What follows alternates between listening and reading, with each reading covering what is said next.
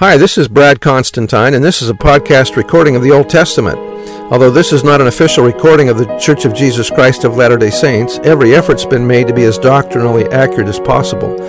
I'll be using for the text the Joseph Smith translation of the Old Testament, along with many commentaries from general authorities of the Church, BYU professors, Bible scholars, and others.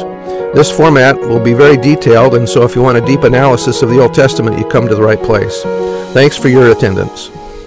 Hi there, and welcome back to this uh, Old Testament podcast. Today's episode is going to be Esther chapter 8. So, um, Haman has been killed. He's been uh, executed on the gallows that he himself built, and uh, Esther has been able to save her people. Now, there's a problem here that because the king uh, wrote down the law, that they can't uh, countermand the law, so we're going to see what happens here. This will be interesting. On that day, the king Ahasuerus give the house of Haman the Jews enemy unto Esther the queen, and Mordecai came before the king, for Esther had told what he was what we what he was unto her. And the king took off his ring which he had taken from Haman and gave it unto Mordecai, and Esther set Mordecai over the house of Haman. And Esther spake yet again before the king, and fell down at his feet, and besought him with tears to put away the mischief of Haman the Agagite, and his device that he had devised against the Jews.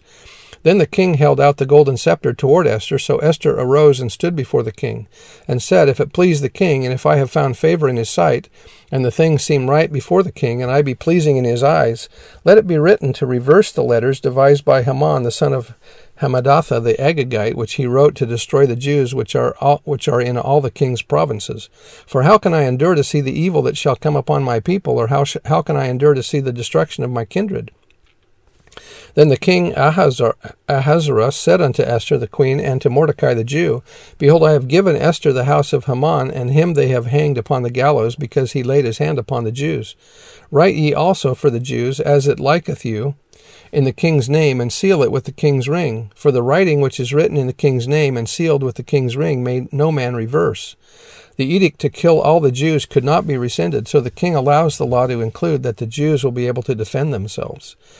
Verse 9 Then there then were the king's scribes called at that time in the third month, that is, the month Sivan, on the three and twentieth day thereof, and it was written according to all that Mordecai commanded unto the Jews, and to the lieutenants and the deputies and rulers of the provinces which are from India unto Ethiopia, and and hundred twenty and seven provinces, unto every province according to the writing thereof, and unto every people after their language, and to the Jews according to their writing and according to their language. And he wrote in the ki- he wrote in the king Ahasuerus' name, and sealed it with the king's ring, and sent letters by posts on horseback, and riders on mules, camels, and, and young dromedaries wherein the king granted the Jews which were in every city to gather themselves together and to stand for their life, to destroy, to slay, and to cause to perish all the power of the people in province that would assault them, both little ones and, and women, to take the spoil of them for a prey. Upon one day in all the provinces of King Ahasuerus, namely, upon the thirteenth day of the twelfth month, which is the month Adar.